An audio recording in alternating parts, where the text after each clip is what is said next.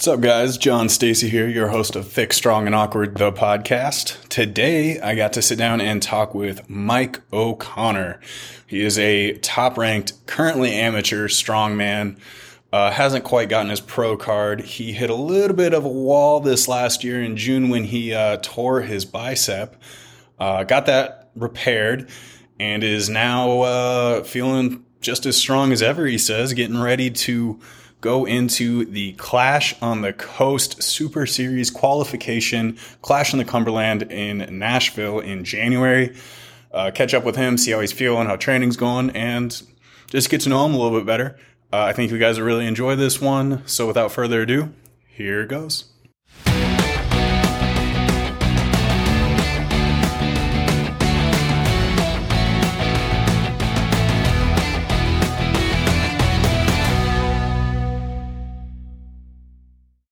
Up, man? How you doing?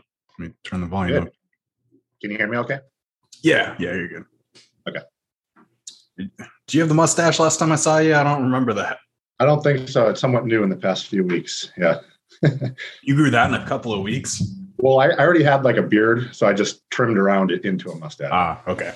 Yeah. I, I've done the Hulk Hogan once for a costume. Yeah, I kept it about a week, but I couldn't handle it longer than that. yeah. I wasn't. I was just going to do it for like a day, but then my wife kind of liked it, so I was like, "All right, maybe I'll I'll keep it for a little bit."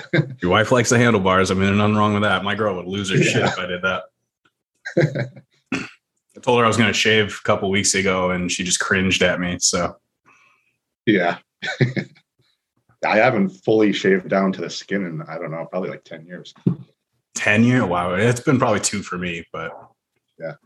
Yeah. Since uh, I got chicken pox a couple years back, and I had to shave just because the itch throughout my beard was so bad. Yeah, Yeah.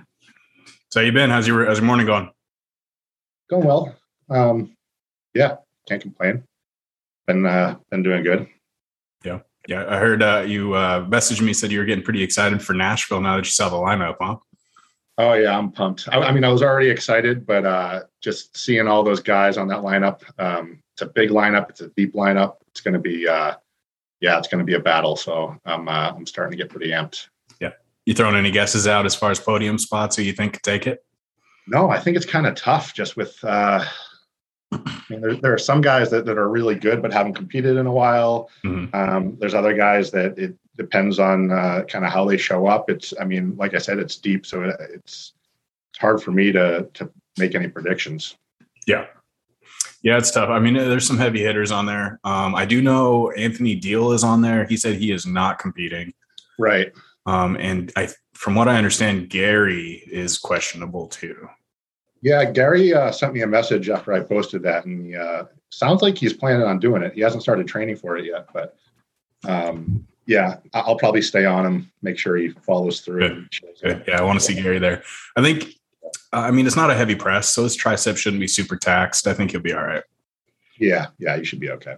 What are you thinking uh, event wise? What are you thinking? I mean, deadlift's a pretty strong one for you, right? What?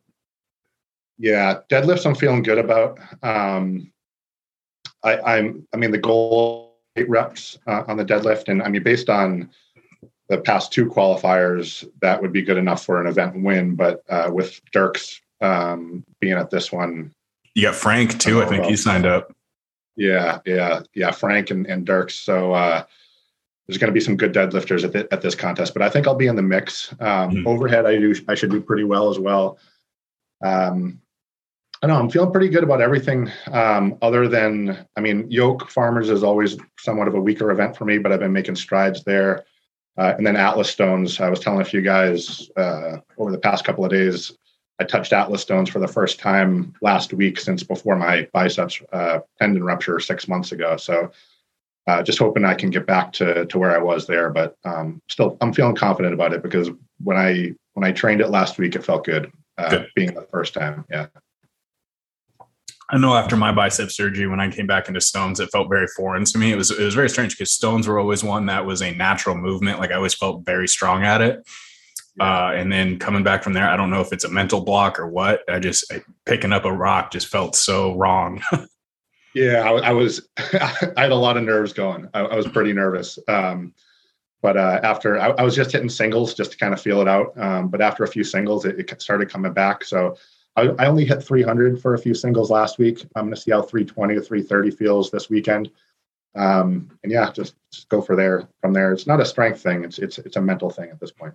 Sure. Yeah. Yeah. I mean, you're, you're plenty strong. I've seen you doing your, your log and everything. I mean, if you can clean a decent log, you can pick up the stone. It's just getting comfortable with the movement again. Yeah.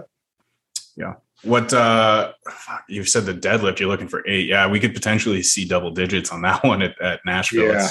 I'm honestly surprised we haven't seen it yet. Yeah. Um, because it's not that heavy. I mean, 620 is not light, but right. we'll see if it's actually 620 because it's bounced around a little at the other shows too. Yeah, I, I bet. Uh, yeah, Frank or Dirks will manage double digits. Um, I wouldn't be surprised to see 12. Sure. Yeah, I could definitely see that.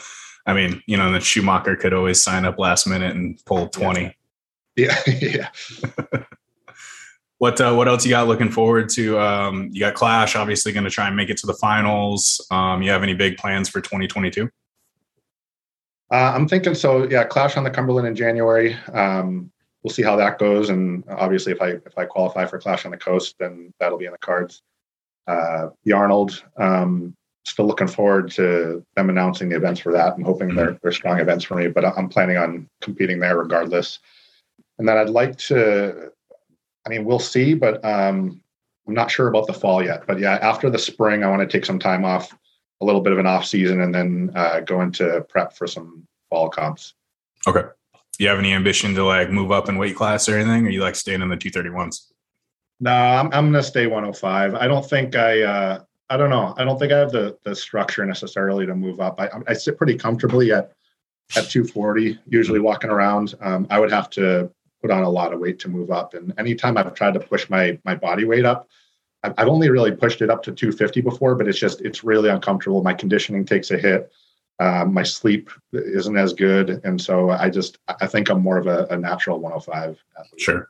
Yeah, you. Uh, it's interesting too because having met you in person now, uh, you hold your weight like completely opposite of how I hold my weight. Like nobody, everybody looks at me and thinks I'm, you know, maybe 240 and I'm walking around. I think I was 276 a couple of days ago. Yeah. But then I met you and you look, you're an inch or two taller than me and you look five inches wider than me. I would guess you weighed what I did, but you you said you were like 242 or something like that that day, which is yeah. nuts. Yeah. So it's it's wild. You have a kind of a bodybuilder frame, which I know you've done bodybuilding um, with the a little bit smaller joints. You know, your muscle bellies hang off a little bit more, so it, it changes your weight structure around quite a bit. Yeah, yeah, yeah. I've, I've had got, that comment before that I I look like I, I weigh more than I do, but yeah, just uh, two forty. what uh, when you were doing bodybuilding? What were you competing in? Uh, light, heavy, or? Uh, so the first bodybuilding contest I ever did was in um, 2013 and I did light heavy. That's before there was classic.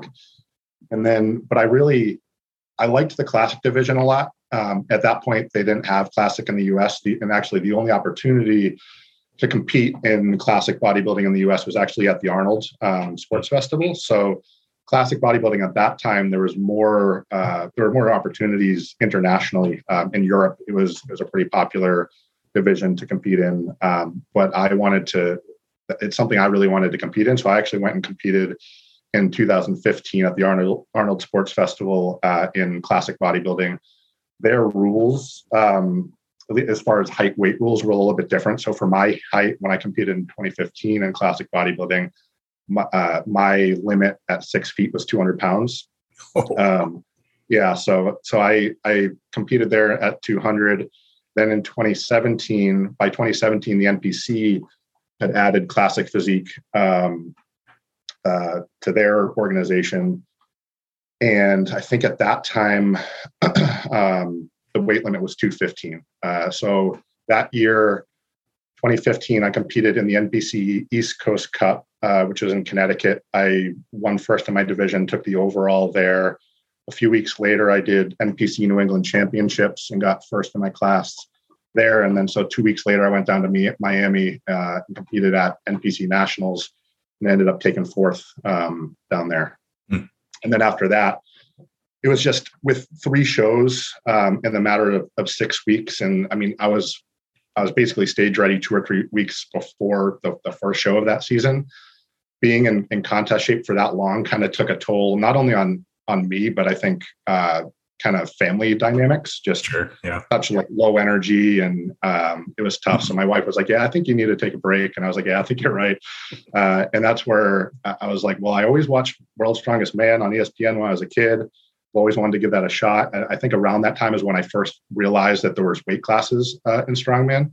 Sure. Um, so I was like, oh, I'm, I'm going to give that a shot, and I did my first competition. I, I fell in love with it. So that's awesome. that's Never looked back, huh? Yeah, no, I haven't looked back. I might. I don't know. I might go back and compete in bodybuilding again someday, but uh, right now it's all focused on uh, strongman.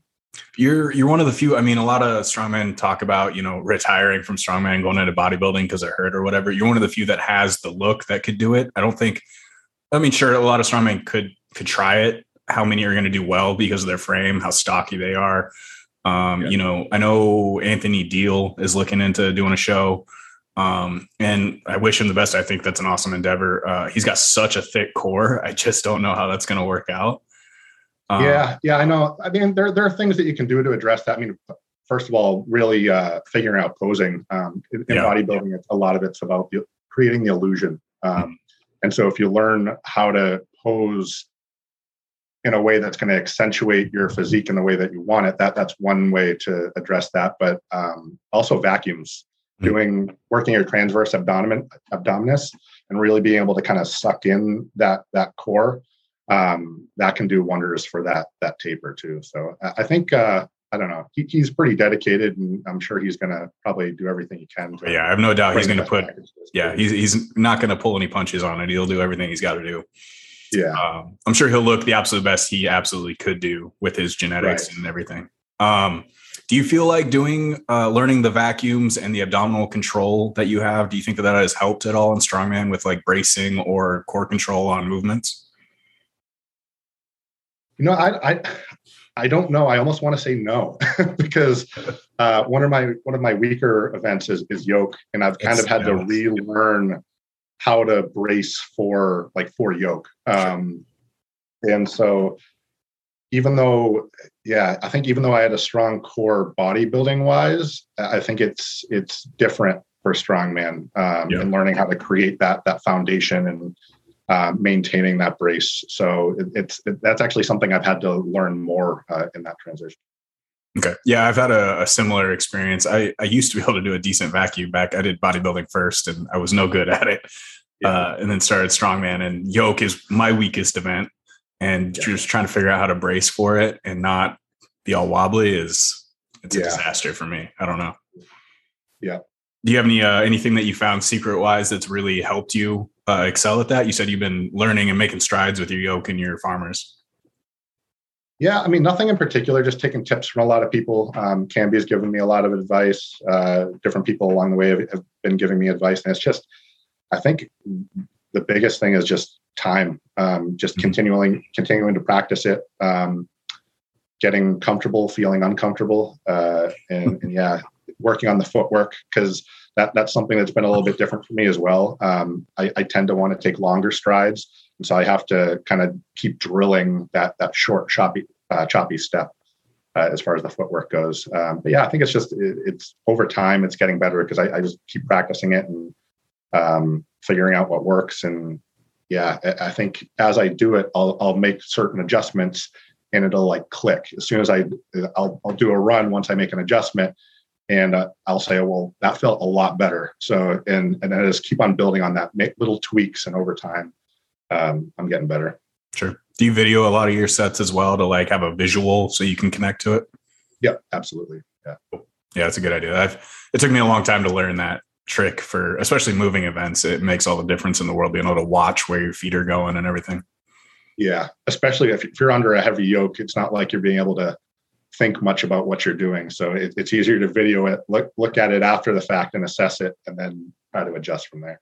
Yeah, under a heavy yoke, I don't even breathe usually, let alone stop to think about what I'm doing. yeah, like everything just goes black, and you oh, just oh, yeah. move. Yeah. I got to say, no event has ever made everything go black quite like a truck pull, though. Yeah. Yeah, I remember the first one I ever did. I blacked out halfway through, finished the event, and then woke up on the sidewalk a few minutes later. was pretty yeah, bad. I've only had one truck pull event. It was actually the first competition I ever did back in 2018.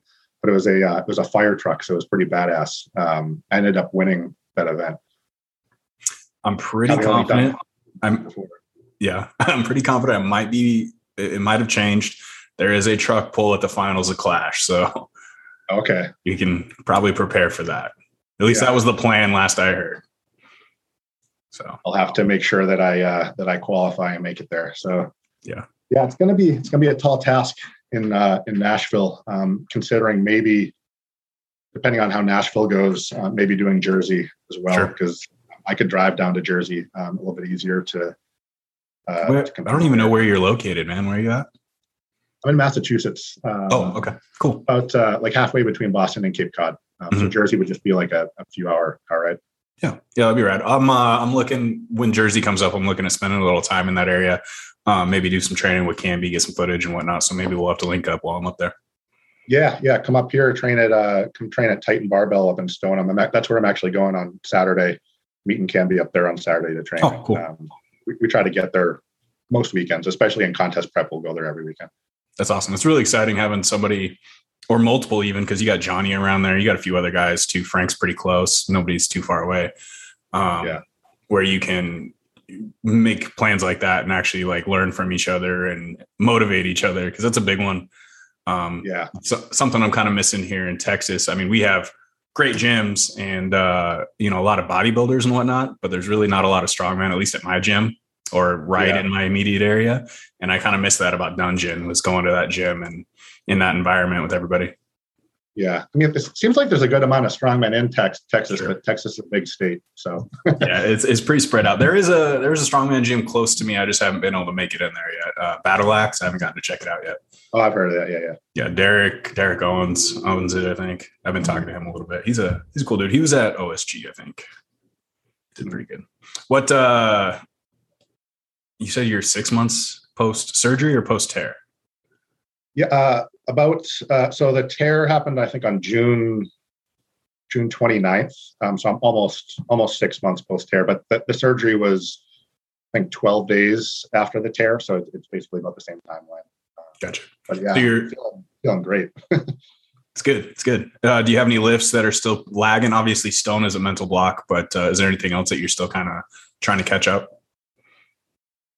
No, honestly, I, I, it feels like nothing ever happened. Honestly, um, I think uh, my surgeon and uh, PT were both really impressed with my recovery. Um, I honestly can't believe that I'm back where I am uh, this quick. Uh, but yeah, no, everything feels great for a little while. Um, the the clean on a circus dumbbell was feeling a little bit um, iffy, but now that's feeling um, pretty good again. So I, I haven't done anything yet that's really that yeah, I feel like I'm back to the, the strength that I was at before. That's awesome. That's that's a quick turnaround too. I don't. Yeah. I think I, it took me longer than six months to feel that good. Yeah, and the surgeon did a great job because I know some people when they get it repaired, you can still see a little bit of deformity. Um, mm-hmm. the, the size is fully back. There's no there's no gap. It looks like I mean, other than the scar, yeah, uh, it looks like another nothing ever happened. So oh, that's awesome. Pretty excited. Yeah. Is he a specialist in biceps specifically, or does he do? Um, not bicep specific, but uh, upper extremity. Okay. Um, so he does he does do a lot of bicep uh, reattachments. Yeah, the guy the guy that I went to was I think he specialized in like knees mostly, but he did a lot of biceps. Um, not so much, I don't think, on the performance side of guys because mine does have a little bit of a gap there. It's definitely a touch shorter than it was, and it bugs the hell out of me every time I see it yeah, he uh, the surgeon told me he had to like really yank it down because because it pulled up. There's like kind of a small channel. He had to pull it back through, and he's like, "Yeah, you made me work for it. I had to really try to yank that back down into position." Uh, but uh, yeah, he's uh, and like I said, they they're they're surprised by my recovery. Both the surgeon and the, the PTs, they were like, "Yeah, you probably won't get back to be able to compete again for probably at least a year." I was like, "No, no, no, no. it's it's going to be sooner than that." I would, yeah, a year. Uh, I would venture to guess that like your your years in bodybuilding probably strengthened those tendons a hell of a lot more than the strongman did, just because that time under tension and like the more focused training of your arms, which most strongmen neglect.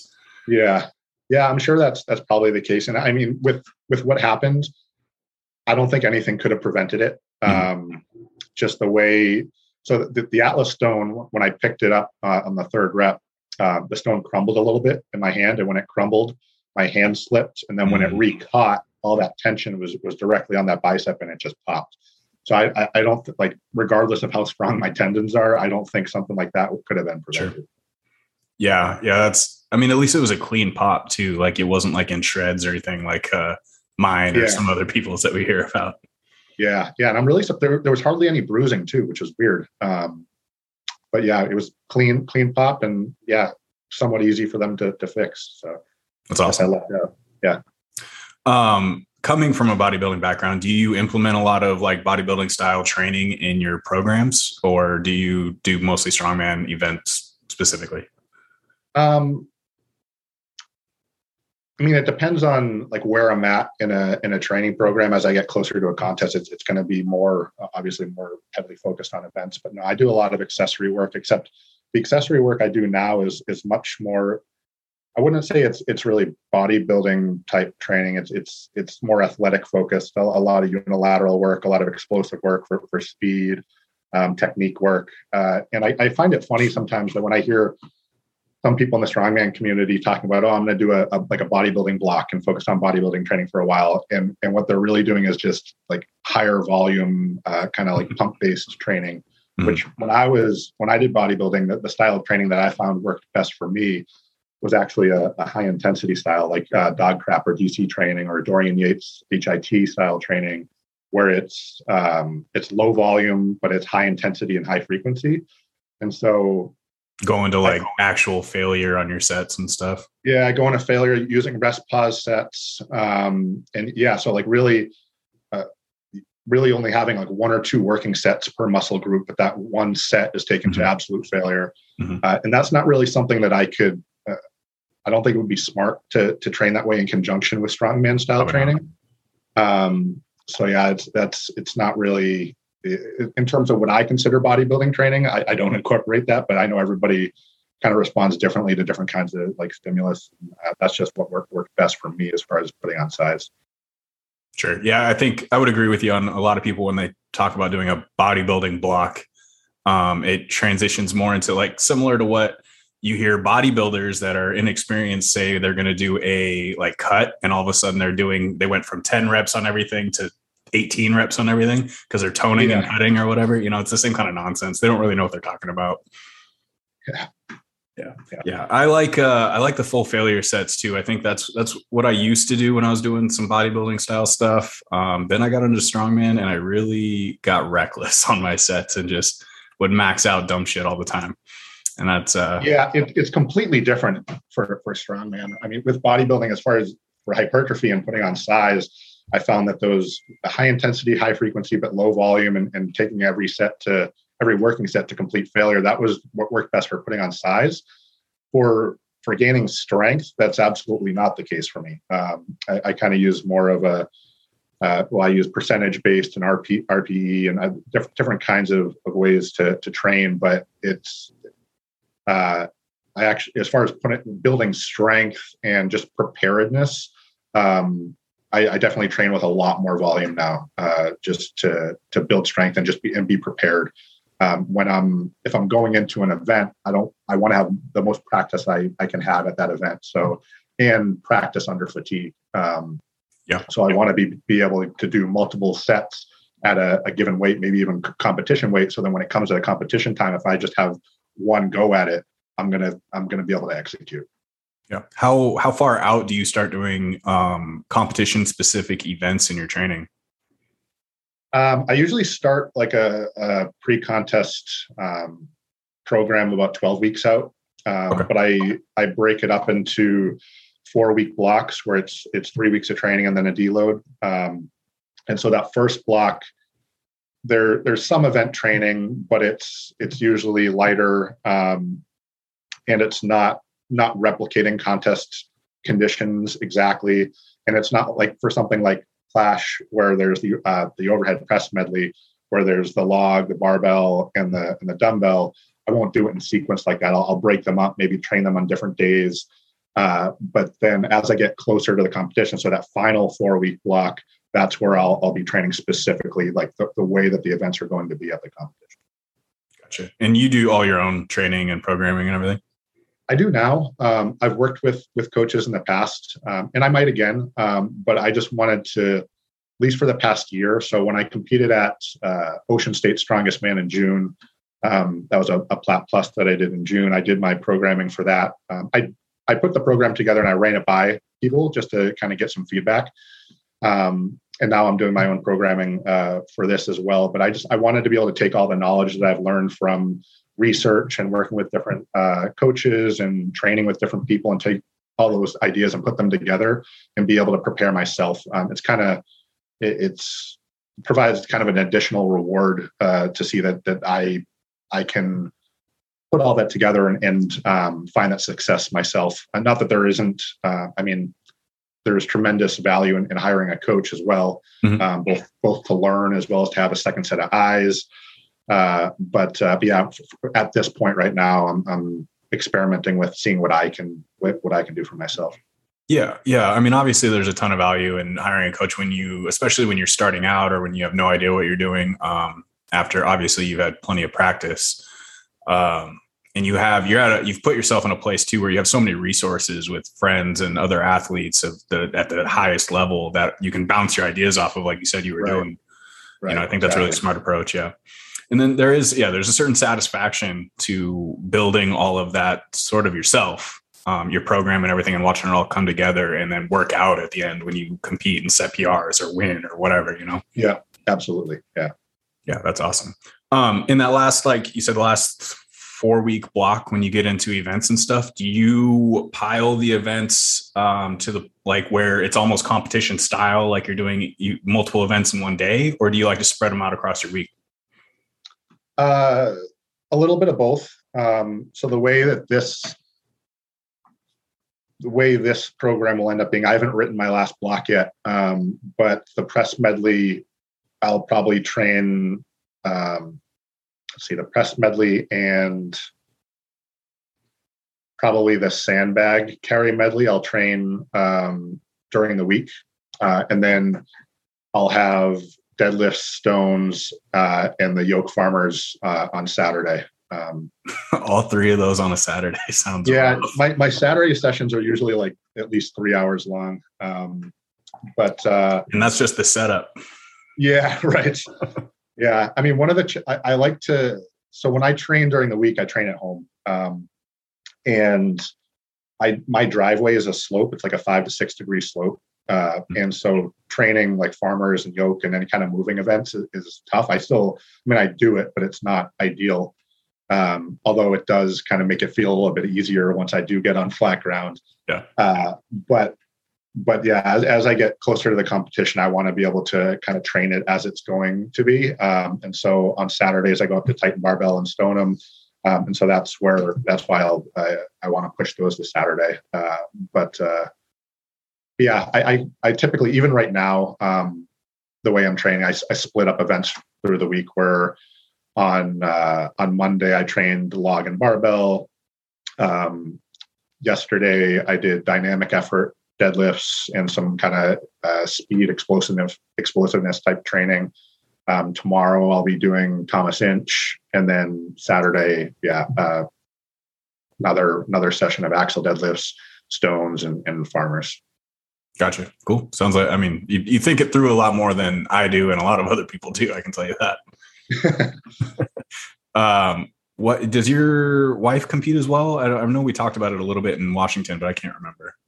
She, um, so she used to compete in figure. Um, okay. So we actually, right. uh, we com- did one competition, uh, actually two competitions together uh, where we prepped together. She she's I guess you could say retired from that. She I don't think she really has a desire to compete in figure anymore. Sure. Um, she does CrossFit now, um, and I'm trying to convince her to do a strongman contest. gotcha. Is the the figure stuff? Was she? I know, especially now with my girlfriend competing in the show we just went to, the size of those girls is insane these days. Yeah. yeah. Was that uh, was that a deciding factor for her? Was not wanting to get that big? Um, I don't think so. I, I, I don't know. Um, I don't think that was necessarily. It was more just, uh, you know, I'm I'm not sure what kind of turned her off to it. It mm-hmm. Like I don't think it was any one specific thing. I think she just kind of lost the the passion for that and kind of wanted to focus on more um, more athletic performance based type training. Um, but she did. Yeah. I mean, she did well when she did figure. She uh, she competed, I think you know the Emerald Cup uh, mm-hmm. in Seattle. She placed second in her class there, and then when that's, we did yeah, the, that's good. Yeah, and then when we did the NPC uh, Europa uh, in Hartford, Connecticut, um, she won the overall there. So she she did well. Um, awesome. She just kind of lost the passion for it. Yeah, I mean, there's so many variables to that side of uh, lifting sports that uh, it's not hard, I think, to to burn out on it. Yeah, yeah, yeah. It's it's tough to stay involved. It's it's impressive every day watching the things that Rachel puts herself through mentally, physically, name it, and uh, still yeah. is just in love with the sport. I don't wish I had that for for bodybuilding, but I don't. yeah. Yeah, she's pretty uh pretty impressive. She I mean she competes at a high level and she, I mean watching some of your the stuff that you post on Instagram looks like she's doing really well. Yeah, I'm I'm very excited. She's been in prep all year, literally since January 3rd. Um, just did her last show last week. So she is in off season mode and it is so much nicer. See what I what I dealt with when I um, the last time I competed in 2017 and I had that kind of stretch where I did three shows back to back over the course of like six weeks or let, let's say two months it was hard for me to not hard for me discipline wise or like passion wise but maintaining a full look um, while being that lean for for that long um, like by the end of that run i did not look as good as i did at that first show just because i was really flattening out it was hard to kind of maintain that fullness um, so people that are able to do that year round and, and kind of maintain that look and, and consistently show up i mean it's impressive yeah, yeah, she's struggling with that pretty hard this year. Um, she she came in a little bit tighter, uh, a little bit leaner in the third show that she did this last weekend. Finally, um, she was really struggling to to find that, but yeah, she was she was having a hard time filling out every single time, and it just got a little worse and a little worse to the point where this last show, uh, she was hounded 450 or 500 grams of carbs like two days out, and just still like was struggling to fill. It yeah. was it was nuts. It's tough, yeah yeah your body fights back yeah i mean and then you rebound you know if you're not really careful and she's she's yeah. very cautious about her reverse diet and everything out of it um, so she's not rebounding uh, so much she's getting a couple of pounds uh, but i know a lot of people at least when i did my physique show back when i didn't care about reverse dieting and i gained like 30 pounds in like four days yeah the first show i did I, like weight wise i don't think i rebounded that bad but my ankles got really swollen Ooh, yeah. Um, uh, so I had to like after that, I was like, all right, I got to be super careful with that. I, I, don't mm-hmm. want to have these these swollen ankles. That's not a good thing. Yeah, yeah, it's brutal. Um, had another question, and I'm blanking on it now. Oh, uh, I was going to ask, um, what do you do exactly for work? I, am actually uh, so I'm in uh, analytics, data analytics. Oh, that's I, right. Yeah. Yeah, I started. Um, I co-founded a, an analytics consulting company with uh, seven partners. So there's, there's eight of us uh, back in 2016.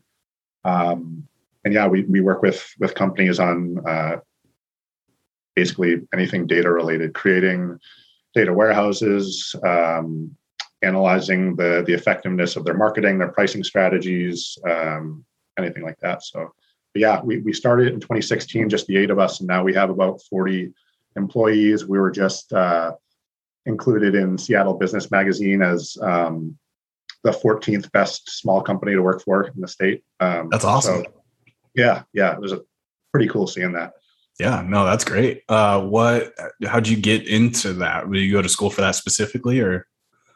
No, I went to school for business and I minored in economics. Um, but my first uh, my first job out of school, I was working in what's called yield management or revenue management for a hotel company mm-hmm. which involved a lot of um, analysis of demand patterns, pricing, um, competitive factors, and that kind of transitioned over into like kind of a full focus on analytics. But I always uh, mathematics and, and, problem solving were always something that I, I, really liked. Like in high school and college, calculus and physics and statistics were, were things that I really enjoyed. So, um, yeah, I kind of transferred over to to my job.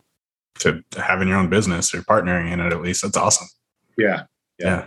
That's rad. What uh what kind of degrees do you have to have? You got a bachelor's, master's? What do you I just I have a bachelor's, um, and actually, mean, I, yeah, I learned some in college, but I'm a big proponent of college absolutely not being necessary for everybody. I, I think it's crazy how much it's pushed on, on, people that everybody needs to go to college. Um, yeah. That's absolutely not the case. Most of what I've learned that I use day to day, I've learned through free or low cost resources um, on the internet, like Coursera or Lynda, or like different kinds of um, free learning resources. Uh, yeah, so uh, uh, yeah, I'm, I'm not a big believer in degrees. I don't I don't care what kind of degree you have. If if you if you know something, you know it. yeah, yeah, I would agree with you. I think uh, maybe 30, 40, 50 years ago, it meant a little bit more. Um, but I think there's no replacement for like on the job training and actual experience learning something. I yeah. think uh, getting into internships and apprenticeships and stuff like that is really the way to go um, yeah. to learn something. Yeah. And then just taking advantage of all the information out there. Like I said, the internet has everything at your fingertips that you could want to learn if you really want if you want to learn it. It's just a matter of going out there and finding it and staying dedicated and, and figuring it out. Yeah. Yeah. I mean, I, have recently gotten into video editing and making movies and stuff, and yeah. I learned it all off YouTube videos YouTube, of how yeah. to do it. Yeah. Yeah. Right. I mean, you can learn anything on YouTube anymore. Yeah. Yeah. You just got to take the time, take some notes. Not too bad. Yep. Don't have to pay for uh, thousands and thousands of dollars of classes in college that you don't even relate crazy. to what you're trying to take. Seriously, it's crazy. Where uh, are you originally from? Massachusetts, born and raised there. Or? Yeah, I um, I so I live in a town called Pembroke now, but the town I grew up in was only 10, 15 minutes away. Uh, yeah, I grew up here, went to school in New Hampshire, and then I lived in Seattle for um, about five years before moving back. Okay.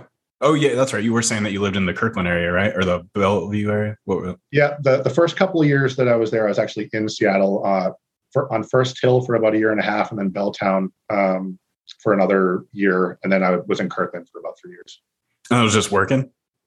Yep. Cool. How uh, how'd you like it over there? I love it. Um, yeah. Honestly, if all my family and friends weren't back here, we would have stayed. Um, I, I think it's great out there. Yeah. Yeah. When, uh, well, I guess you were just there a few months ago. Huh? It's been. Yeah, I, I go. Uh, that's where my company is is based. Um, uh-huh. That's where I met everybody, and so our our office is out there. So I, I go out to Seattle about three to four times a year. I'm going back in uh, February. Oh, that'll be awesome. Go hit up Dungeon again. Yep. Yeah, yeah, it's yeah, a cool spot. I uh, they've they've really grown that into a pretty awesome facility, and it just keeps getting. They're uh, they just bought or I don't know if they're leasing or bought uh, a whole nother gym with a bunch of cardio equipment and machines and stuff that's like five okay. minutes away oh, because cool. all their treadmills broke from all the 400 pound dudes on them. yeah. yeah, it was a great group of people there too. It was yeah. a great vibe. Um, they have a nice community there. So I, I definitely want to hit it up again. Yeah, it's a it's a family. It took me almost a year and a half after I moved to Washington to find it, but yeah. uh, it was awesome. They welcomed me in real fast, and they they all treated me great. So I, I really enjoyed my time being able to train with everybody there and meet everybody. Yeah, that's what Dan said too. Dan Hughes. Um, mm-hmm. He said it was a great family uh, atmosphere there.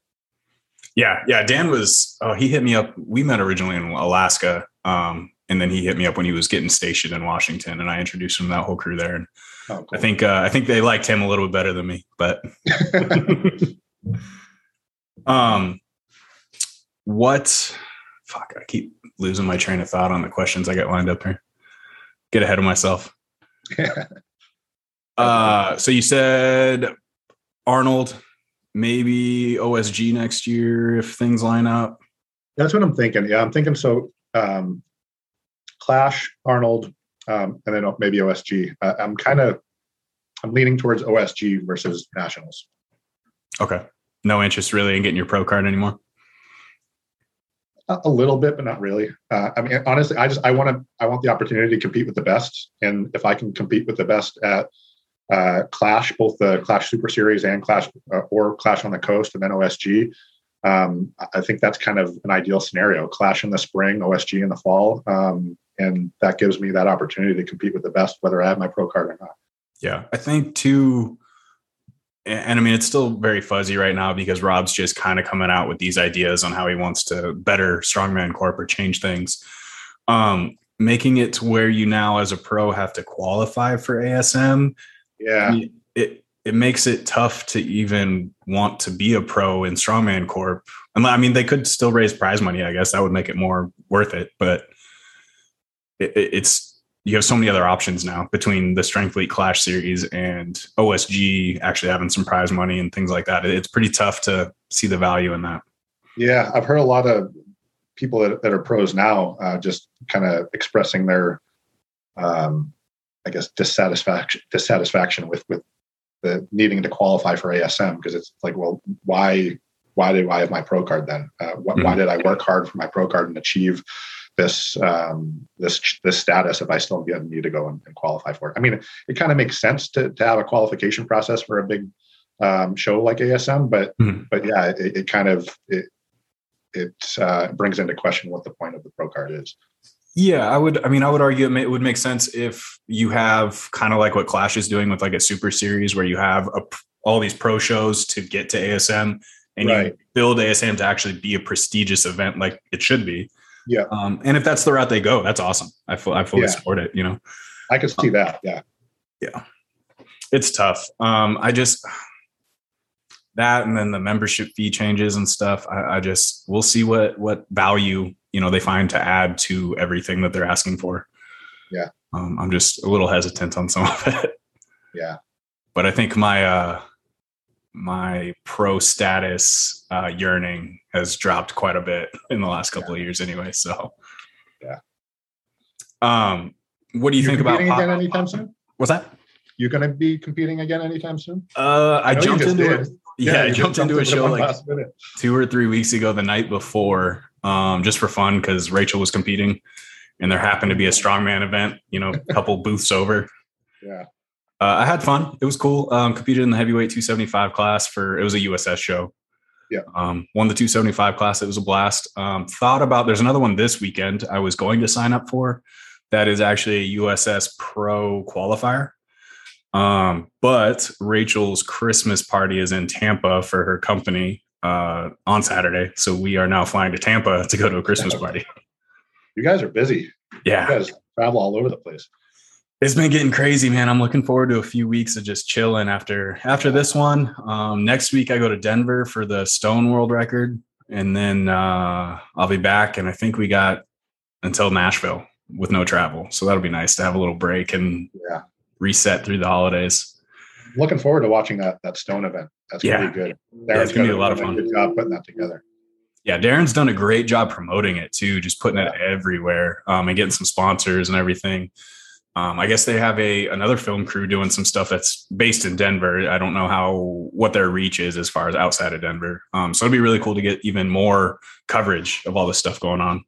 Yeah. You know, uh, Strength League did a great job getting ADL involved. Um, and now you know we've got these other companies and then what i'm trying to put out it's it's great i think uh, the exposure is going to be really good for the sport yeah it's it's been amazing just this past year everything that has kind of come together um, with all, all the coverage and and just the advancement for and opportunities for everybody in, in weight class strongman so it's it's pretty cool and this that's just in the past year so this is just the beginning it's going to be cool to see where it goes yeah, I mean it's it's pretty wild thinking that strongman's been around since the 70s.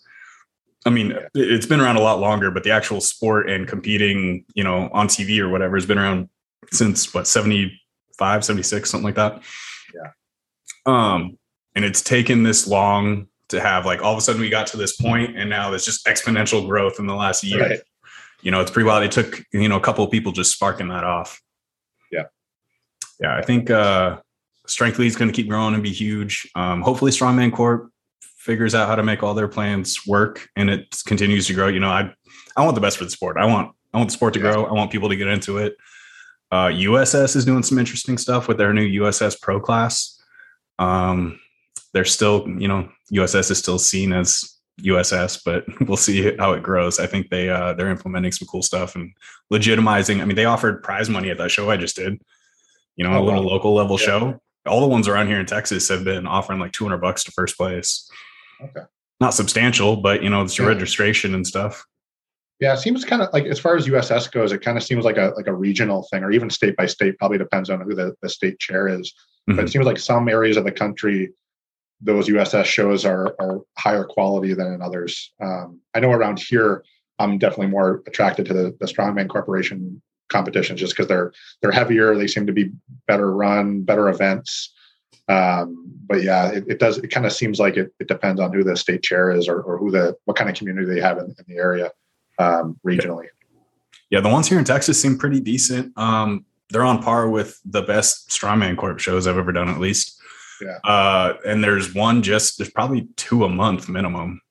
Wow. Which okay. is pretty wild. Yeah, Texas that is, is big. yeah. Yeah, and I mean, if you don't mind driving three or four hours, I bet you could compete every other weekend if you really wanted to. Wow, definitely not the case around here. Yeah, yeah, not where I was from either. In Alaska, man, there was two shows a year, one in Anchorage and one in Fairbanks. Yeah, yeah, and uh, one was USS, one was Strongman Corp, and the Strongman Corp one, man, the state chair up there for a long time, he's not allowed to run any shows anymore. Uh, but he was a mess, man. Those shows were a disaster every time. Yeah like dangerous yeah. or or just poorly? No, um, just weird events. He was uh Alaska Fit Expo was his baby. That was the whole program. He did bodybuilding. It was the NPC Crystal Cup, mm-hmm. and uh they would do they did some like even wrestling matches and stuff it was just a full expo and it was okay, cool yeah. um for a few years but he was just an interesting character and what yeah. you think of when you think of maybe a slightly shady promoter. Yeah. Um, you probably picture, you know, what he looks like even. It's just yeah. it's pretty standard. Um, he would come up with some weird events too. Like, I, have you seen the 50 pound sam the rubber salmon? Um, I know oh, World's yeah, Strongest yeah. Woman used it one year, a couple years back. Yeah. yeah. So my first ever strongman show in 2013 was the introduction. He had just had that salmon made and that was the introduction and it was that over bar for height uh, that one event took three hours oh man yeah that was my first show that was the second event of the day and it took three hours to get through i think there's only like 30 competitors yeah um it was just the setup and everything he just he's one of those guys that thinks he can do everything and would scatterbrain running around trying to make sure everything was running but then all of a sudden like wasn't available when there was an issue that needed to be dealt with. It was just, of course, of course, yeah, yeah. He was always super nice to me. I don't really have anything bad to say about him. I just promoting shows was interesting. Yeah, yeah. Um. Anyway, yeah, the salmon was pretty wild though. I've seen it a couple of shows since. Uh, yeah. I hope that it goes away. It's the worst thing in the fucking world, man. I mean, it doesn't fold, so you can't like th- fold it to throw it. It's it's like just floppy enough, but not too flop. I don't know. It's for height, what'd you do? Did you take it by the tail? Kind of, no, because it's. I mean, it's four yeah, feet long. Oh, yeah. So you, yeah, it's yeah. too long to swing. So we would try and like bench it over the bar because you just couldn't do anything else. That's ridiculous. Yeah. yeah, it was horrible. I think the top height was like 12 feet and it's only 50 pounds. Yeah. Yeah. Yeah. So it was it was pretty bad. But uh those shows are fun. I mean, that's what got me into the sport. So yeah, playing too much. Um the USS shows up there though. Matt Sadler in Fairbanks, he is the USS rep. I think he's now the Strongman Corp rep too. Now that Gary's not allowed to do it, um, he puts on a great show, and he's trying to legitimize it. I think they're doing a uh, full series now um, oh, for Alaska and different cities and stuff. And he does the state championships at the uh, Delta Fair up there, and it's, it's a good time. Yeah, haven't haven't been up there to one of the shows in a while, but yeah, it's been growing. Yeah, cool. but uh, what events, if you were to build a show or promote a show, do you have any interest in that? Is that something?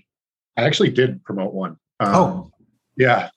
Uh, I did like a, a, level one strongman or show, I think in 20, 2019. Um, but uh, and it actually it was it was fun It went over well. It was it was a lot of work. Um, but was, uh, was it sanctioned? I didn't hear that part. Yeah, yeah, Strongman Corp uh, okay. level one. Um, what what did I have there? It was uh, axle deadlift for reps, uh, log for reps, um, the yoke farmers medley. Uh, I actually had a grip event, which I absolutely would not do again. But it was a Why is rolling. A, a, it was a rolling thunder for for max max weight, like last man standing rolling thunder. Just it took way too long. It's not exciting to watch. Um, uh, yeah, yeah those, those last man standing events, especially on a grip event, I feel like you have to really do a hard um, decision on your jumps and you can't vary because yeah. once you start letting people pick stuff, it just yeah yeah Yeah, we had set jumps, but I think the jumps were, were too. I think the starting weight was too low, and the jumps mm-hmm. were too small. Um, it just, yeah, definitely. I, I learned I wouldn't do that again. Uh, but we we did bag over bar um, uh, as well, and I think that, uh, yeah, I think that was it. But yeah, it, it was it was fun. I would do it again. Um, I think I would I would need to pick a time where I'm not preparing for to compete myself. Yeah, no uh, doubt. But yeah, yeah. If you were to pick events now, what would you go with? What would be, let's say, if you were, even if you were competing at a show and you had to pick five events that were what you wanted to hit, bread and butter, whatever, what, what would you go with? um, probably do a car deadlift, truck pull, Atlas Stone series, uh, keg throw, um, over bar for probably a series, not for height, um, like six kegs or something like that, mm-hmm. uh, and uh, an overhead medley. Um, uh, probably I don't know, like log and, and dumbbell, um, log and circus dumbbell. That's yeah. Would it be fastest to complete both, or would like the second one be reps, or what? What do you think? Um, I don't know. I'd have to think about that. I've, I've, seen some competitions where you kind of go back and forth, where you like hit a, a rep on log and then on dumbbell, yep. go back and forth for reps. Um, yeah, you uh, like USS Nationals last year was a log axle going back and forth. I thought that was interesting. Yeah. So I don't know. I'd, I'd, have to think about it. Kind of think about just like the logistics of it and um, the weights. But uh, yeah, I don't know exact the exact format, but but definitely some kind of overhead medley that includes log and, and circus dumbbell. Gotcha. Yeah, those all sound fun. I think I think sandbag tosses have been overplayed, so kegs being introduced yeah. pretty good. It's been a while since I've seen a keg toss. Um, and I do I like the series. I, I going for height all the time gets old. Yeah, yeah. yeah. I think uh, Atlas, Stones, Atlas Stones is an iconic uh, strongman event. I you always need to have a deadlift in there, and, and car deadlift is pretty badass. Mm-hmm. Um, fun to do and truck pulls are, are cool. Too. I, would want to pick kind of those iconic strongman sure. events that are that are fun to watch. That will draw a crowd. Will be exciting to to watch the people do. And um, yeah, that's kind of what I think strongman is about. I, I kind of don't like those competitions where it's just kind of the boring same old uh, yeah. event, like a, a regular um, deadlift bar deadlift and yeah I, I don't know I, I, like to make it more exciting yeah i think the regular bar deadlift is cool if it's like on occasion but i feel like it's been at 90% of shows for the last two years yeah and the ladder is cool at, at osg but they've yeah. done it every year um, so I think it might be time for a change there. Yeah, throwing in that mammoth bar this year was cool. Um, a little yeah. bit of a change up, uh, but yeah, it's it's been played out. I think. Yeah, yeah, and then yeah, Stones. I I don't care what you say about events getting played out. I think Stones should be at every event. That's, that's yeah. I don't think you can play out Stones. No. yes, especially, I mean, you get a little interesting when you add a series. You know, maybe the jumps are high, so yeah. you know it adds an element of difficulty there. Or you change the heights of the platforms, or you do head to head. I love head to head Stones. yeah, yeah, head to head's awesome. Yeah, yeah, yeah. I would agree with you. I think those are solid choices. I think that's a massive quad killer though between a car deadlift and a truck pull, man, your legs are going to yeah. be nothing after that. Yeah. Yeah, it's all right. Coming from me, I guess I, am kind of deadlift comes natural to me, and, and when I've done truck pulls, they they kind of feel natural too. So I, I don't. I don't know. It wouldn't be a concern for me, but I, I can see that, that people might be concerned about. Yeah, fuck, fuck everybody else. Yeah, right. That's awesome. Um, has your girl ever expressed interest in competing in strongman, transitioning over? Not i mean not she hasn't expressed interest. I've tried to push it on her a little bit like hey you should like do it uh, and and she's not she doesn't reject the idea hmm. um, mm. but uh, i think i might get her to eventually. I've had her like like sometime like we train at home in the garage so she, she's picked up an atlas stone before. She's pressed a log um, so she's gotten her hands on the implements a little bit. Now i just need to to get her to to kind of focus on it a little bit more and maybe compete but we'll see. It's up to her Mm-hmm. Yeah, yeah. Rachel's similar. She's uh, she's done some sandbag runs and whatnot to uh, change her cardio up. Yeah. Um, and she does like a 150 bag pretty easy. I think I think she could probably pick up a 200 if she wanted to. Um, she talks about competing here and there. I don't know. She might do one this year. We'll see, or this upcoming year with the off season. Yeah, I bet my son will when he's older. He's only yeah. two and a half now, but he already he's already out there training with me, like picking shit up, and it's yeah. cool. So, yeah, he sees you do it. I'm sure he's loving it and wants to Yeah. jump right in. That's awesome. Yeah, start him, start him young, man. Get some of those little weights. yeah. Two and a Yeah, we half. have a we have a little uh got it from Rogue. It's a little Osu Oso uh kids bar. I think it's only like a five pound bar, but um, Okay. but it's like a legit bar. So we have that for the kids. Um, we have a medicine ball that he uses as an Atlas stone. Uh, yeah, they uh, they get after it. yeah, that's awesome. What uh you say he's two and a half? Yeah. Is it do you you don't have any other kids, do you? Uh, no, I have a daughter. She's Oh. uh, she's five. Yeah. Oh, okay. She have any interest in it? She watch you do it at all? Yeah, she. Uh, sh I mean, she's definitely interested. She comes out there and, and watches and kind of tries to join along, um, but not as much as he does. But she's really into. Uh, she does gymnastics. We bring her gymnastics every Friday night. She does swimming on Wednesdays. Gotcha. So she's kind of uh, more focused on that stuff. She's running around the house doing cartwheels and shit like Sure. that. Yeah. I mean, it's it's not a sport that's for everybody, but that's awesome that she's still active and has some stuff to push Yeah. at. Yeah. Yeah, that's exciting. Yeah, I think uh, I think getting your two and a half year old in there a little bit and getting some of those motor patterns in early would Yeah. probably benefit a lot. It, it, it comes nat like uh, I don't know that you need to really develop the motor patterns. He he already squats with like incredible form and Yeah. he- when he picks up the medicine ball, it looks like he knows what he's doing as far as like an Atlas stone pick. So I think some of those movements just come naturally to kids.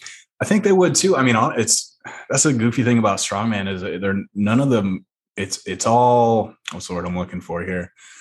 Um, I mean, they're all natural movements. If you were to Yeah. be picking up a rock to put on a shelf or whatever, it might be sandbags, Right. um, you know, pressing something overhead if you needed to get it, whatever it is. You know, it's all fairly natural movements. I think uh, as a child, you probably just are. You don't have any blockages there. You don't have any like issues. You know, no injuries holding you back from anything. Yeah. yeah, yeah, you just kind of approach it and, and kind of figure out, okay, what's the best way for me to for me to pick this up? Yeah. It's interesting. I wonder if anybody's ever done a study at like what age or what at what point people start to lose that natural, just uninhibited way to move things. Yeah. Yeah. I'd be curious. It'd be an interesting study. Probably depends on your environment too. Um, like whether you're put in a situation that you need to need to move things. Um, like I, I had a job in high school and, and college at my uh, my family's lumber company, and so I, I worked. Uh, there were times that I worked in the shipping and receiving department, so I'd load and unload trucks, and you you learn how to. At that time, I wasn't very big, um, but you learn how to use your leverages to Mhm. to pick things up. And so I think it probably depends on the environment you're put on put in. If if, you, if your kids are um, sedentary and, and just playing video games all the time, they're, they're probably going to lose that ability a lot more quickly than kids who are very active and like out in the woods picking up rocks and shit like that. Yeah, yeah, definitely. I think uh I think that has a big big thing to do with it. And then I mean introducing those different movements all throughout your life just it creates these I guess it'd be like neural pathways on just how to fire what and getting around stuff because I mean it is this is obvious this is the most awkward uh sport I think out there Yeah. as far as any kind of lifting or physical movement. Yeah. Um I know, you know, I was doing strongman for a little while um, before I started doing sheetrock. And when I started picking up sheetrock to carry stuff, like there was 130 pound dudes that were moving the sheetrock a hell of a lot easier than I was Yeah. because it was just a totally different movement pattern. Um, it took me a You ever while. see, ever see roofers, like 130 pound roofers, climb up a ladder with like five bundles of shingles on the back of their Yeah, car? it's craziness. Yeah, they were, you know, I was picking up, you know, 300 plus pound Atlas stones. I was squatting 550 or whatever at the time. And this 130 pound dude was carrying a bundle. So two sheets of 12 foot five eighths. Yeah. That's, you know, 220 pounds total just upstairs, no problem. And I'm Yeah. dying. Yeah. Yeah. It took, it took a while to, to figure that out. I think that's something that a lot of people don't do. They get sedentary or they get too set in like their routine and they're not introducing new stimulus, you know? Yeah. I think that's a tough thing for a lot of people though. What, uh, you have any interest in going for any of these records that are popping up? Um, I mean, yeah, a little bit. Um, I, I know. Uh, I think Darren said he might put on a um, bag, sandbag for height. Um, I, I, if I kind of focus on that, I think that's one area that I, I might be able to. He, so I, I think that that might be another event later on, but they also Right. added it to the stone record. Oh, okay, yeah. Because So I it's- think he was telling me he was going to do another event later, like a few other things down the road too. Yeah, I, I hope he does. Um, I know right now there's the stone is obviously the focus, and then um, sandbag record, and then uh, max farmers for 50 feet. Okay. So there because there's no record currently for farmers. So I think the most the 105's ever done in comp right now is like 325 or something. Yeah. So, so that'll get that'll get demolished. oh yeah, blown out. Yeah. Yeah. I mean, it's only it's the same guys doing the stone. So I mean, I don't know if they're all strong across those three events necessarily, but I know Congdon's there to do the stone, and I've seen him do a 350 farmers. So yeah. If, and if I were, I mean, if it's tough with records because uh, I'd rather focus on competing in, in contests rather than yeah. trying to focus specifically on trying to get my strength up for for a specific record. Um, I mean, deadlift is always something that I like. I love deadlifting, and I, would love to see how far I could take that if I was just focusing on trying to get just my deadlift strength up. Because that that really, I've been trying to work on my weaknesses for the past like year, one to two years. So deadlift hasn't been as much of a focus, um, but I'd like to see where I could take that if I kind of put everything into it. What's the most you've ever pulled conventional from the ground? Um, I've only pulled 765. I, I, think I had 800 in me, um, yep. but I, I didn't. Uh, I, I, haven't gotten 800 yet. But that's and that's without a suit. Um, I think I'd e- easily have over 800 with a suit. But I, would like to see. And obviously, that's nowhere close to what the record is right now. Um, but I'd like to see where I could take it um, if I if I really focused on it. Yeah, I mean, you if you're doing that without a suit and you think 800 was there, I mean, a suit could add 50 plus depending on your leverages. So I mean, you, you could be competing with the record relatively soon if you were to push it. But yeah, I agree with you. I think uh I think trophies and championships mean a little bit more. yeah. Yeah. I'm enjoying watching the, the records though. I mean, I think they're a blast. I think incorporating them incorporating them into competitions is the way to go personally though. Yeah. I think those mean a little bit more to me too. Yeah. So like Camby's axle at the end of Clash is nothing short of amazing after that is so impressive. After yeah. two full days of competing, yeah, in the like out in the sun and yeah, that's that was the most impressive out of uh, I think any of the records that that uh, he set this year. Yeah, it's it's although ridiculous. the log was pretty badass too. Yeah. I I was there for the log and it was electric like in the in the air there it was pretty wild um the most impressive thing to me was watching him fail 400 yeah. and then hit it anyway was yeah. pretty wild. Yeah, he's a he's a different athlete though. It's it doesn't make sense sometimes.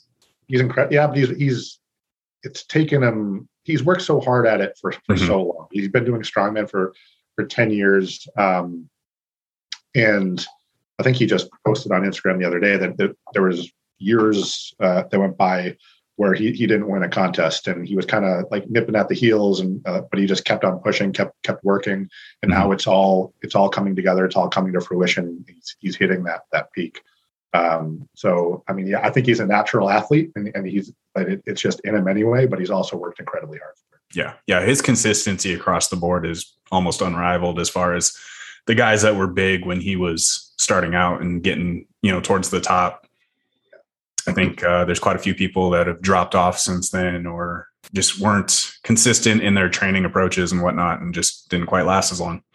Yeah. You know, and now he's uh he's chilling at the top and it's hard to say if anybody can take it from him anytime soon. Yeah. Yeah. Yeah. Unless unless there's a competition that's all sandbag throws. Yes. Yeah, sandbag I mean that's height, sandbag series. yeah. yeah, I mean that's his the only chink in his armor really right now. It was deadlift, and now all of a sudden he can deadlift. Yeah, yeah, because he's had time to work at it. The sandbag throws are, are relatively new, so I, I mean, mm-hmm. sure, given the time, he's, he's gonna bring that up. Yeah, yeah, that's the dangerous thing with somebody like him is he's not just going to let it stay a weak point. No, no, you know, he's got he's got a mindset I think everybody can learn from and, and grow from. So, yeah, that's awesome. Um, outside of strongman and your work, do you have any like hobbies, anything that takes up your time? The kids, obviously. Yeah, it's hard to have any hobbies between having a full time job, kids, and, and strongman. um, I, uh, yeah, I, I mean, I, other things I enjoy that I just haven't been doing a lot lately are like woodworking or, or drawing, um, gardening. Like a few years ago, we had a big vegetable garden. We have some apple trees, blueberry bushes, strawberries. Um, stuff like that. But I just I don't find myself having. I mean, obviously, if, if they were important enough, I would make the time Sure. um, to do some of those things. But uh, but yeah, just family life and and work and strongman take up most of my time. So I haven't been really doing a whole lot of anything else. uh, you said drawing. Are you always like kind of artistic? You like to sketch, or what? What do you like to draw? Yeah, pencil drawing and, and charcoal I like um, too. Uh, but yeah, I've always been kind of artistic. I took some drawing classes in college, and actually that was the first time I used. Uh, I worked with charcoal, um, and charcoal is kind of a fun thing to use. Um, and then yeah, like woodworking, uh, kind of another artistic, uh, artistic, but also kind of like um, I was gonna say artistic outlet, but also uh, helps like my mind kind of work, like planning out a work, woodworking project and and like building the the design for it and then executing on it. Uh, it's uh, kind of a fun like mental exercise too. What kind of stuff have you made? Uh, like tables. Um, uh, I made a bedside table for my daughter. I made some sh- like a, a kind of cubby for her room. I made our uh, made a coffee table in our living room. Um, my dad came over and helped us build a, a built-in uh, like cabinet in our living room. We put in a uh, like kind of a mudroom setup, uh, stuff like that. But I, I kind of I grew up. Um, I, I, mentioned before I grew up working at a lumber company, but my grandfather started it in the 40s, and then my my uncles own it now. And so I grew up working at uh, working at the lumber company, kind of learning how to use all the saws and tools in the shop. Um, my dad, my mom and dad, essentially built their first house. Um, wow. And so, like, they're they they know how to do a lot. So anytime I, I want to do a project around the house, I'm just like, hey, dad, you want to come over and help me out with something? Um, we actually just put a, a patio um, in our backyard that uh, they came over and helped with. But it's nice having them as a resource to, to Yeah. be able to do things. Yeah, that's awesome. Um, and then having them that close to being, you know, s- still living pretty much where you were born and raised. That's that's pretty awesome. Yeah, yeah, Not a lot of people are like that. I was just talking to Nadia Stowers uh, the, earlier, and uh, she has a similar. She's born and raised right where she's at in California, which is so. It's cool to me. You don't you don't hear about people like that very often. yeah. Yeah. Yeah, it's kind of. I, I find it's more common in this area here, like on the South Shore uh, in Massachusetts, that like some people might like leave, but they, they always come back. It, it's kind of it's like a tight knit community here um, that it, it's hard to hard to get away from. Do, are there a lot of um, like import people, like people coming in from other states, or is it really just if you live there, you're from there? Um, yeah, not really. I mean, it's it uh, a little bit. Um, so I live a little bit more south now than I did before, and there's been like an influx of money into certain like the town I grew up in. I uh, I wouldn't buy a house there now because the, the prices are just astronomical Oh, yeah. now. It doesn't make sense, but it's because there's all this demand of people coming in from from other areas, and they're like, "Oh, this is a beautiful town." They're driving up the home prices. They're kind of changing the cultures of the town. Yeah. Um, so, so certain towns are getting an influx of, of outsiders, um, but where the town I'm in now is is still uh, preserved. It's still mostly people who have been here all their life. Yeah, that that's awesome. That's a, always a strange thing when like little towns or hometowns of people like that start changing because there's for whatever reason the influx of money or people or resource whatever it is. You know, I, I think Fairbanks has changed quite a bit where I'm from in Alaska over the last few years. Um, and then it's also it's a military town, so I mean there's always new people. Uh, but it's also one of those where if you're from there, you, you're probably gonna die there. Yeah, yeah, even if people leave like me, like they almost always go back. yeah. So yeah, it's it's just one of those places. It's a magnet; it draws you back. Yeah. But uh, it's changed a lot over the last few years. I guess I don't know. I haven't been home this year, but we'll see. I do. I have. I've never been to Alaska, but I, I do have some interest in, in visiting at some point.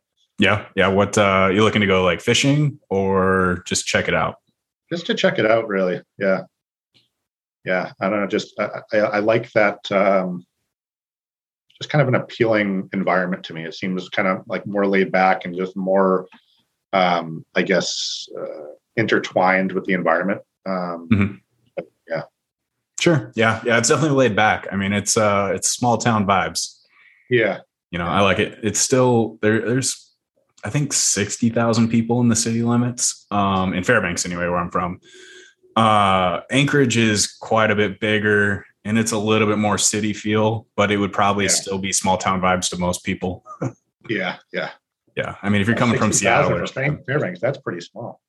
yeah. Well, so if the if nobody's deployed and the base is seeing an influx of people, you know, like they do every few years or whatever, uh, I think in the full borough it's a hundred thousand. Okay. So yeah, still not huge. No, no. I mean, there's there's like four high schools and there's like 1,200 kids in the high schools, so it's, it's not a massive place. Yeah. which is good. I don't want it to grow. Right. Yeah. yeah, you lose that vibe when it starts getting bigger than that. I think. Yeah. Yeah, you know, there's there's maybe 10 bars, and people will on a Saturday night they'll go probably hit every single one of them up. it's uh it's a good spot. I enjoy it a lot. It's good to visit. I think uh I think I made a smart move getting out of there though. Yeah.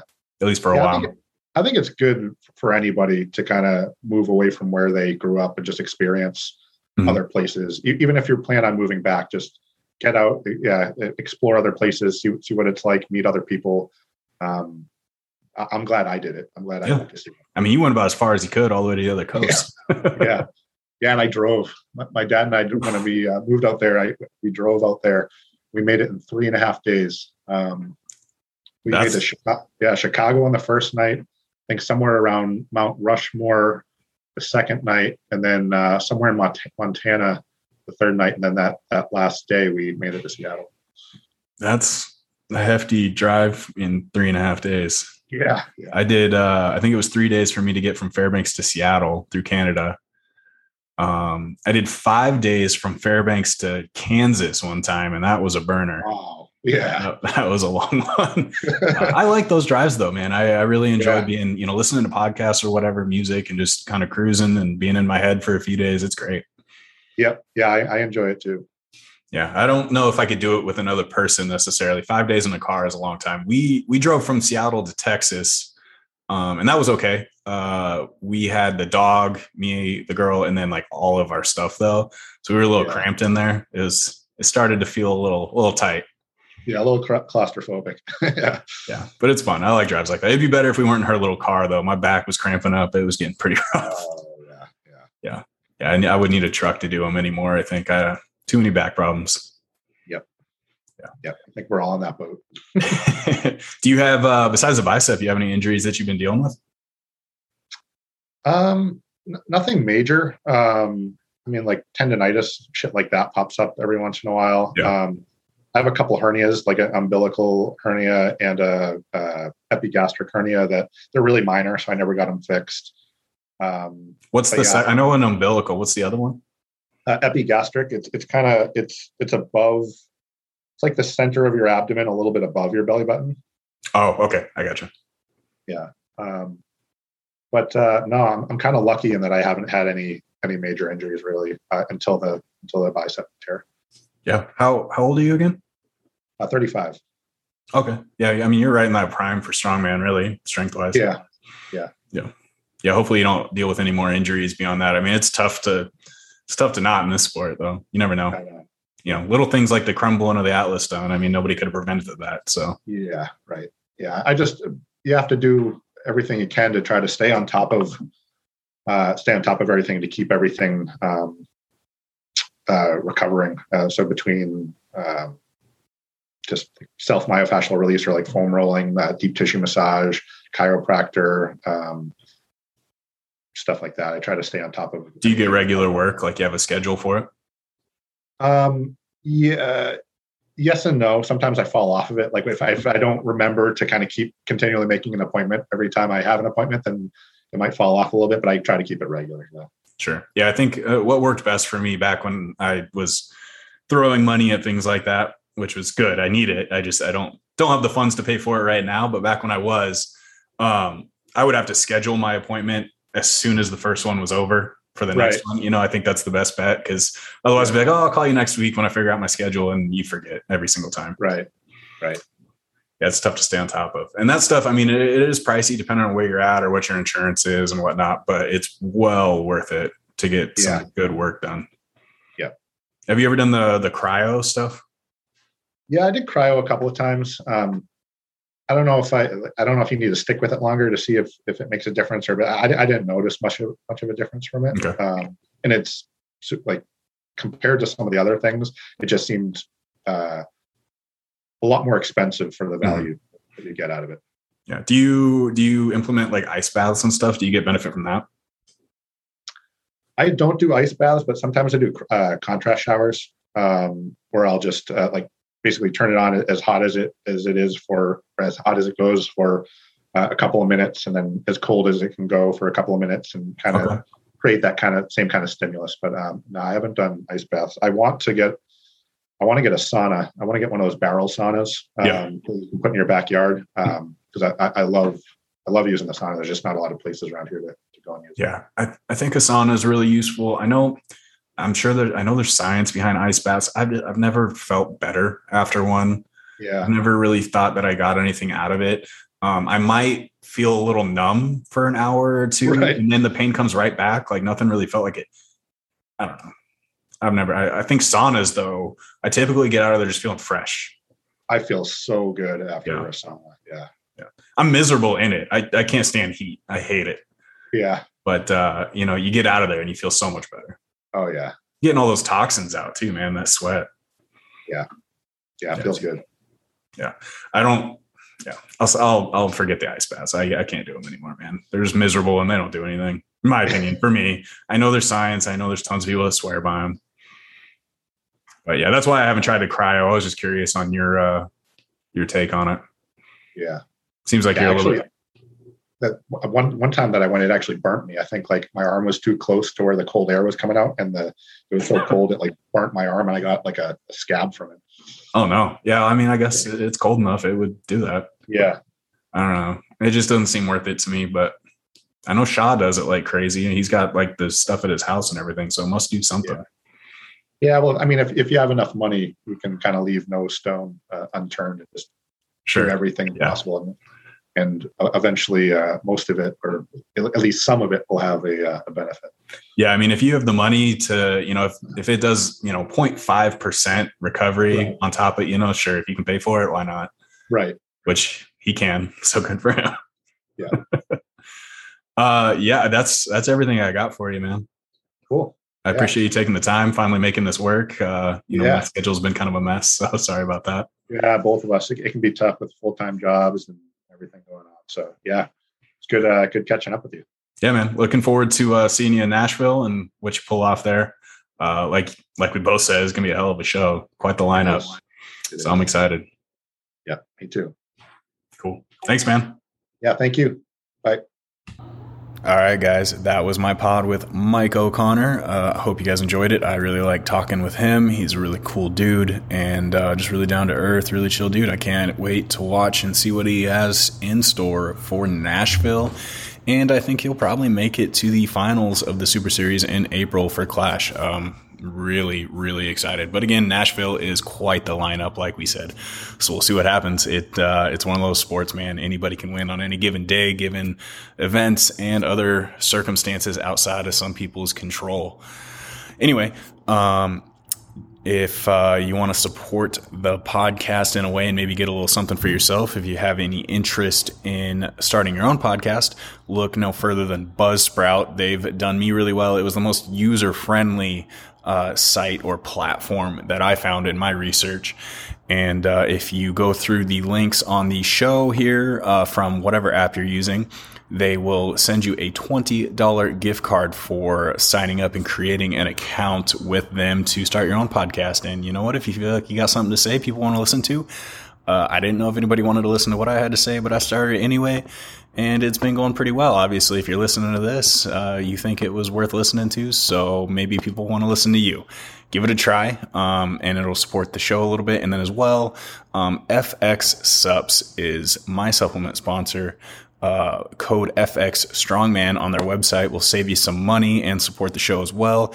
They've got protein, BCAAs, uh, pre workouts, um, vitamins, vitamin D, all that good stuff. So if you want to support the show and get some cool supplements for yourself, support a small growing business, uh, please do so. Again, that's FX Sups. Code is FX Strongman. Uh, all right, that's it, guys. Thanks again. Um, please like, subscribe, leave a review, depending on what your app you're happy on. I really appreciate it. And until next time, keep it thick, strong, and awkward.